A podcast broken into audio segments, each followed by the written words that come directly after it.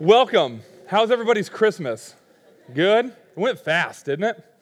It's already past Christmas. How crazy is that? Uh, in a couple days, we've got New Year's Day, we've got January 1st, and so I thought today we'd take that opportunity just to discuss new beginnings. So today's sermon title is New Beginnings. Um, but before we get started, let's pray. Lord, thank you for this season that we're in right now, that we get to um, discuss and talk about and understand the peace and the hope that is offered with Christmas and the birth of Jesus. And now looking to 2015, I know that today you've got an individual message for us. Everybody in here you want to speak to uniquely and individually. And I just pray that we would all have the availability to be able to hear from you, the emotional and spiritual availability to hear the message that you're speaking to us this morning. In your name, amen. Amen. So we still have a couple days, but has anybody thought about their New Year's resolutions yet? Okay, a couple people. New Year's resolutions are tough, man. I'm, I'm having a hard time with these things because it's not like Lent commitments, right? Lent commitments, at least you have an end date. New Year's resolutions is like, I'm not going to have a carb for the rest of my life. It's like, all right, dial it back just a little bit.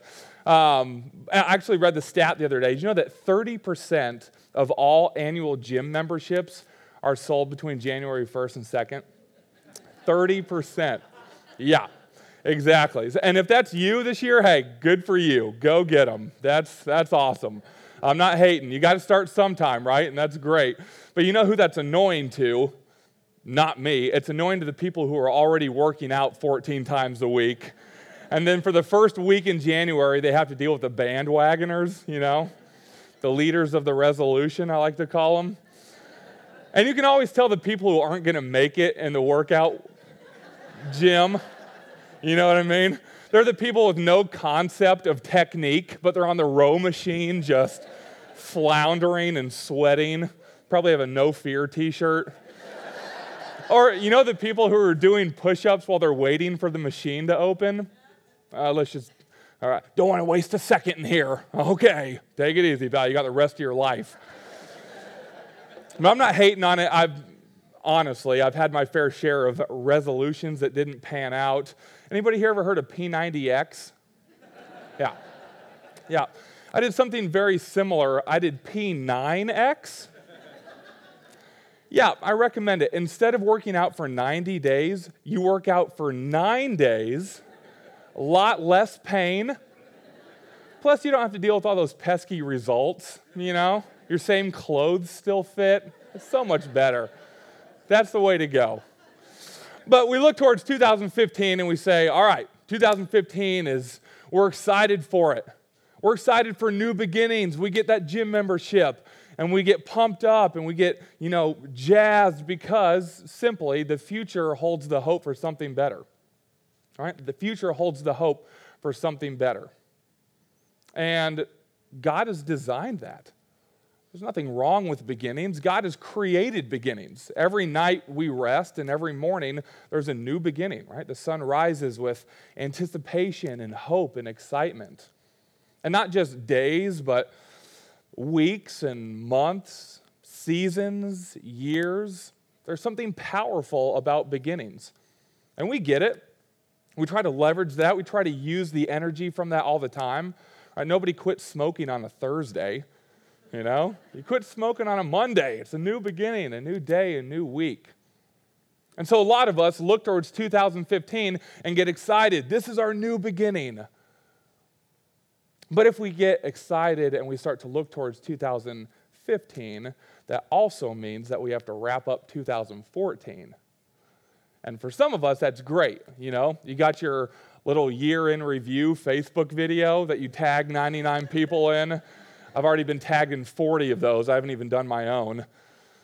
But for some of us, 2014 was a tough one. For a lot of us, 2014 was a rough year, you know. Heartache. We had a lot of heartache in 2014. Or we're not perfect, right? A lot of us messed up this past year. A lot of us messed up big this past year. Said something you wish you could take back, or did something you wish you could undo. You know? missed opportunities, messed up at work, hurt the ones that you love. So, for those of us who resonate with that, you look at 2015 and you say, what's attractive is it's a possibility to start over. Clean slate. Okay, back to the past, eyes forward. This year's going to be different. This year's going to be better. 2015, and you get excited maybe because the future holds the hope for something better. But this is real life, and I would bet that a lot of us found ourselves in this exact same spot last year giving ourselves the exact same pep talk last year. It's 2013, and you're going into 2014 and almost trying to talk yourself into it. You'd say, This year's going to be different, this year's going to be better. Instead, 2014 had disappointments. You know?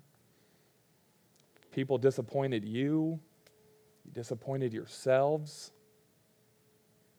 And after too many disappointments, if you're anything like me, you just kind of give up kind of lose hope. You know? There's only so many times you can start over before you just start thinking, what's the point?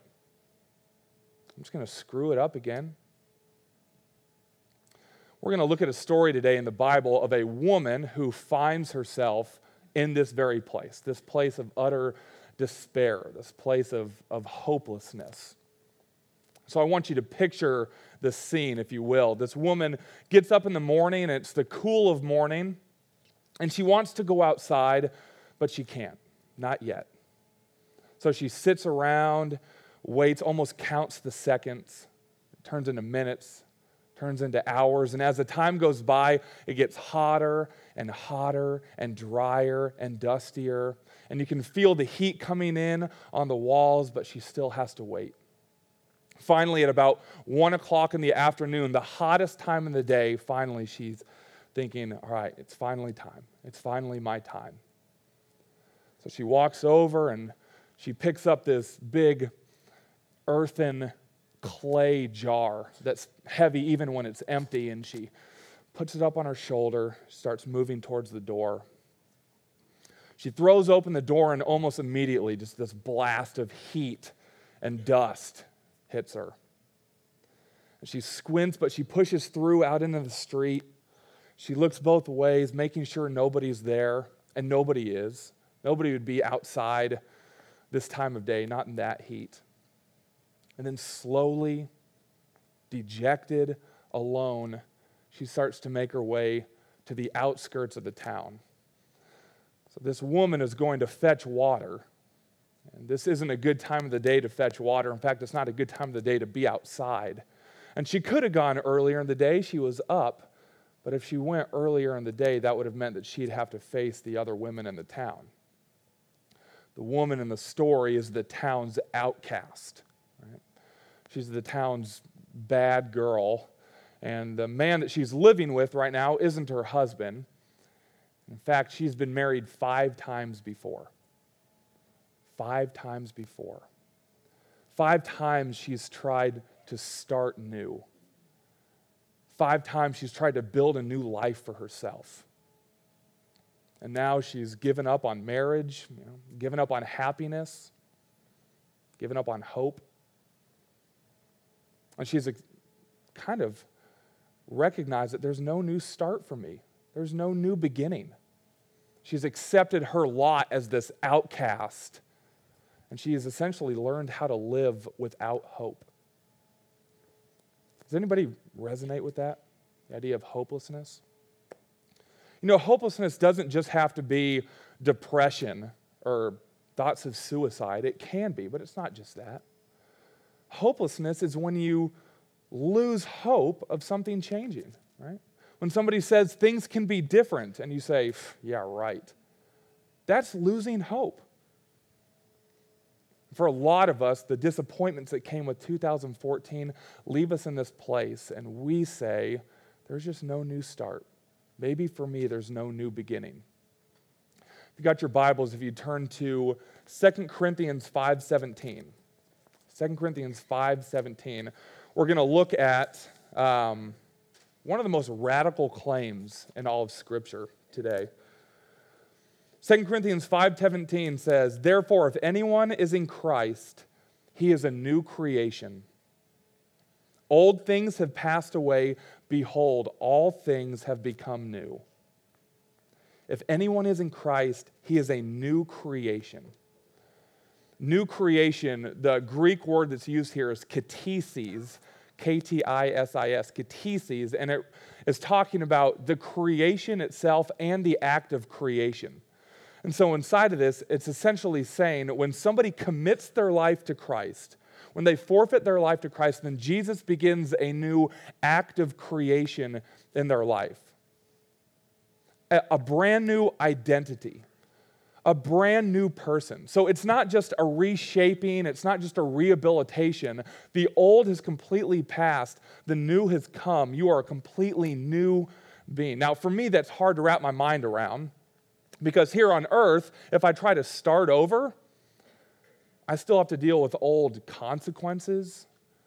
I've got to deal with old reputations, right?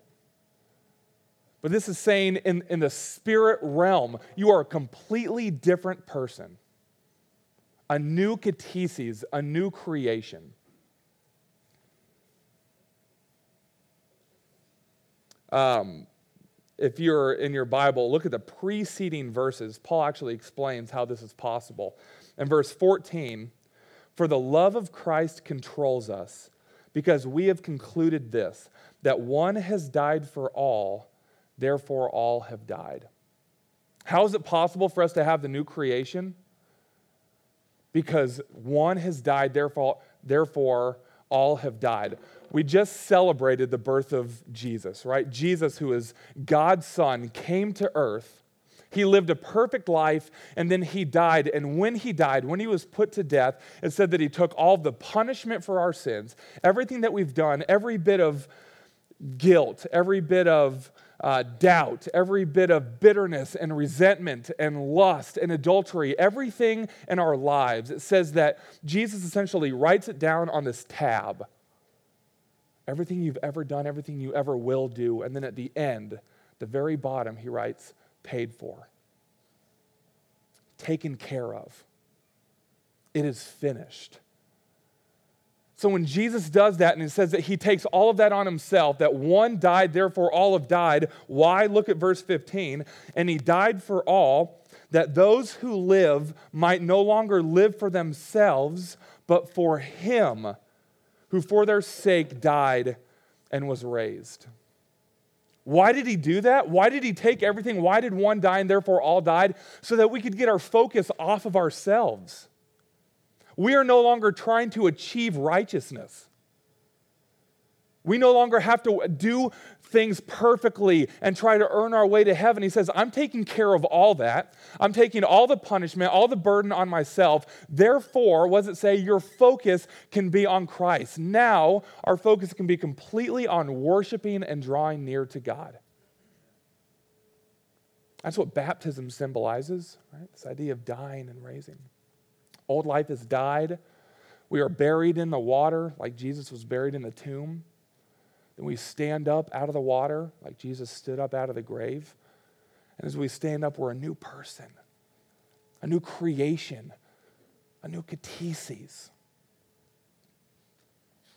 So now, in our story, essentially, Jesus is going to offer this new life. This is the interaction where he offers the new life to this hopeless woman. So the woman approaches the well and she sees a man sitting there, and it's Jesus. And there are two reasons why Jesus shouldn't talk to this woman. One is it wasn't proper social etiquette that day for a man just to talk to a woman, especially when her husband or her father wasn't there. So the single scene was pretty rough in that day. Uh, two is this was a Samaritan woman and Jews just didn't interact with Samaritans. They looked down on the Samaritans. They would call them the half breed. They were half Jewish, half non Jewish. And so, two reasons why Jesus shouldn't interact, but he's Jesus, so he does what he wants. Um, if you're in your Bible, turn to John chapter 4, we're in verse 7. A woman from Samaria came to draw water. Jesus said to her, Give me a drink for his disciples had gone away into the city to buy food. The Samaritan woman said to him, How is it that you, a Jew, ask for a drink from me, a woman of Samaria? For Jews have no dealings with Samaritans. Jesus answered her, If you knew the gift of God, for who it is that is saying to you, Give me a drink, you would have asked him, and he would have given you living water. So Jesus offers her this living water, this living water that gives eternal life. And there are a number of Old Testament texts that refer to God as the fountain of living water. So when Jesus is referencing the living water, he's essentially saying, I am the Messiah. I am the Savior. I'm the one you've been waiting for. I'm what you need in your life. But she doesn't understand the reference, she doesn't get it. And actually, at this point, the conversation takes a pretty intense turn, and Jesus starts to get really personal really fast. He starts to bring up all of her shortcomings, starts to bring up all of her failures. He knows about and brings up her past five marriages and her current living situation. With each word, it just seems like he's forcing this door of pain open wider and wider. Finally, she starts to maybe understand a little bit what he's talking about with his new beginnings with the offer of new life, but it's just too painful for her. She can't do it. To go to that place means that she has to revisit her failures, her imperfections, and she's not willing to do that. So she closes the door on that conversation. She actually redirects the conversation another way. She just can't deal with it. Inside of your outline, our first fill in the blank today is let go of the shame let go of the shame.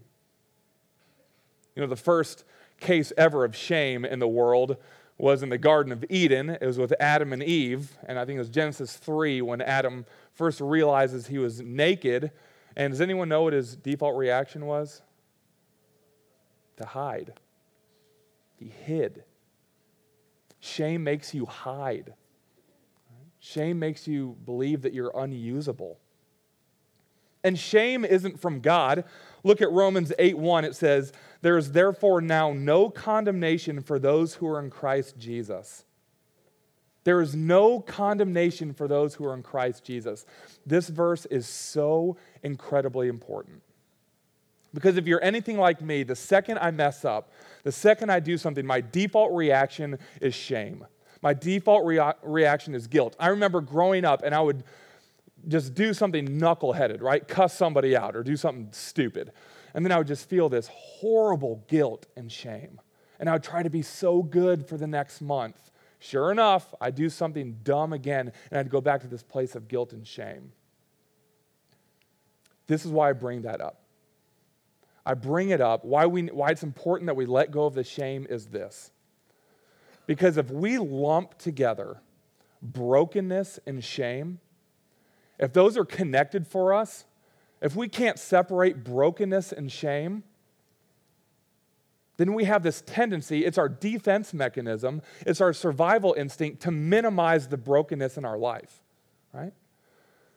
If we're broken and we mess up and that makes us feel shame, then we either say to ourselves, I'm not that broken, or we refuse to acknowledge it even exists. I don't need a savior. I'm not that sinful. I'm not that broken because it brings that up. And here's what that's saying that sin's not a big deal. And if sin's not a big deal, then grace isn't a big deal. And grace is a huge deal. God sent his one and only Son to earth to die for grace. Another way to say that is it's not until we understand the severity of sin that we can grasp the magnitude of grace. I have a feeling that God is going to highlight in our lives brokenness an imperfection of 2014. And when he does, he's not saying, Graham, this is who you are, and guilt and shame, or to you, this is who you are.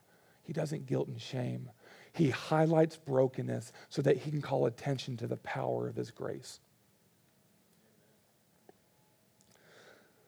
Um, an extension of his grace.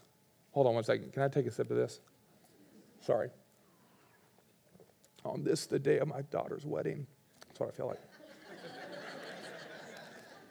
Okay. What I love about, about grace, a lot of times, the way it manifests, the way it plays out, is the extension of grace is that he uses broken, imperfect people throughout the course of history to be the world changers. You know? That's, that's, that's how he calls attention to himself. Our second fill in here is leverage the lessons. Leverage the lessons. Another thing that we tend to think is all right, new ktisis, new creation, I'm forgiven. If that's the case, all that garbage is behind me and I'm looking forward. I want to think about that, right? I'm, I'm new creation. I don't want to think we're all, we're all here. Forget about that. And I think that when we do that, a lot of times we can miss something powerful that God wants to do. Some of you guys know my wife, Kristen. Um, if you haven't met her, out in the patio after the service, just look for the hottest chick out there. That's her. Um, but Kristen is just the warmest, most bubbly person that I know. And you'd never guess it when you meet her, but Kristen actually has a pretty rough past. And um, I talked to her, and she gave me permission just to give this snapshot into her life. But um, at the lowest point in Kristen's life, she found herself addicted to coke and meth and with depression and with thoughts of suicide. And I have never met anybody in my entire life, honestly, that I think has grasped and embraced the truth of new creation like my wife. She fully knows that she is a brand new person. She operates in it every single day, and it's one of the most beautiful things I've ever seen. But she very easily could have said, This is my new, my new identity, this is my new ktisis, and blah on that old. But she didn't, and I'm glad she didn't, and here's why. I have watched Kristen connect with drug addicts in a way that only she could.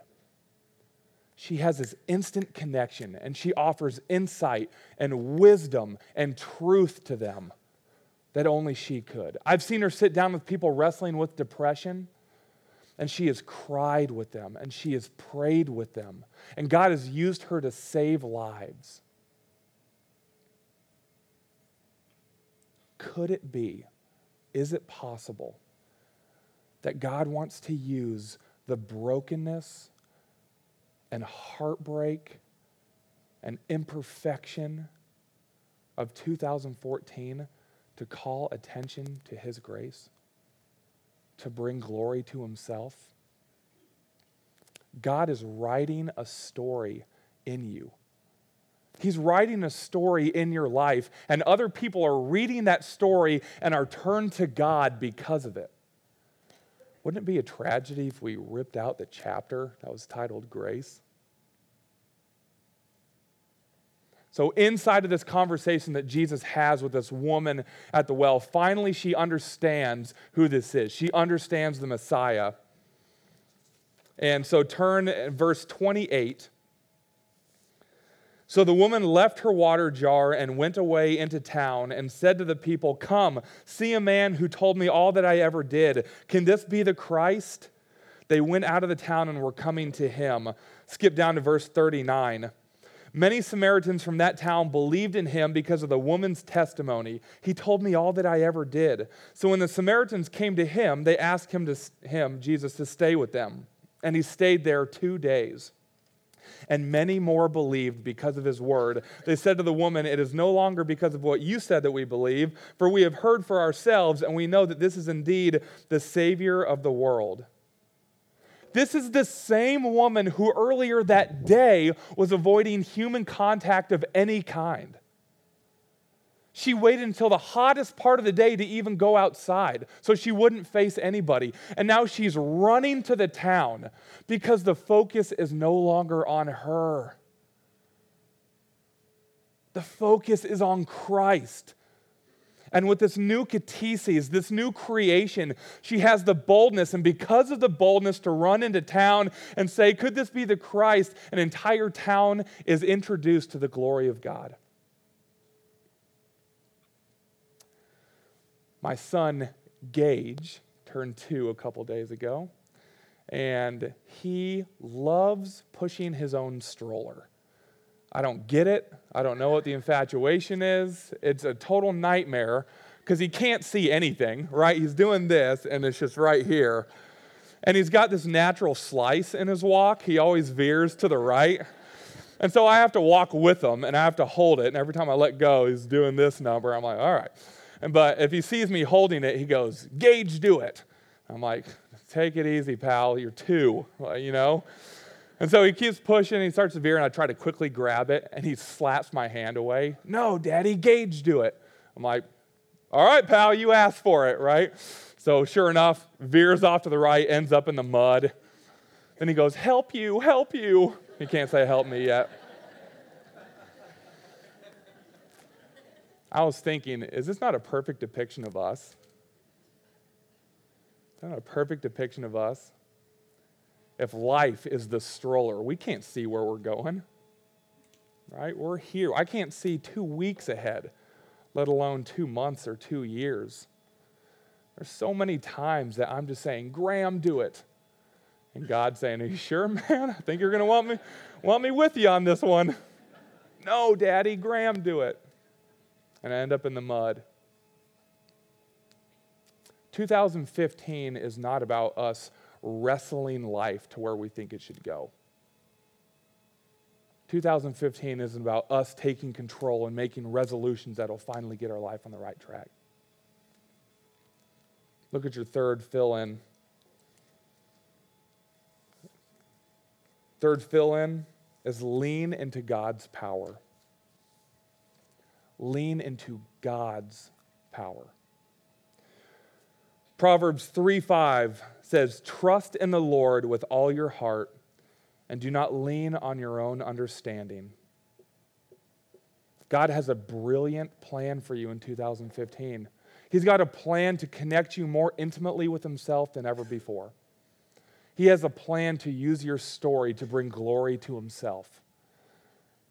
And it's available because he offers a new ktisis, a new creation. And all he's asking is that you simply let go of the shame, acknowledge the power of grace, leverage the lessons, recognize the story that he's writing in your life. And then finally, that we lean into God's power. Quit trying to push your own stroller. Trust the path that God has for your life. Let's pray. Lord, as we head into 2015,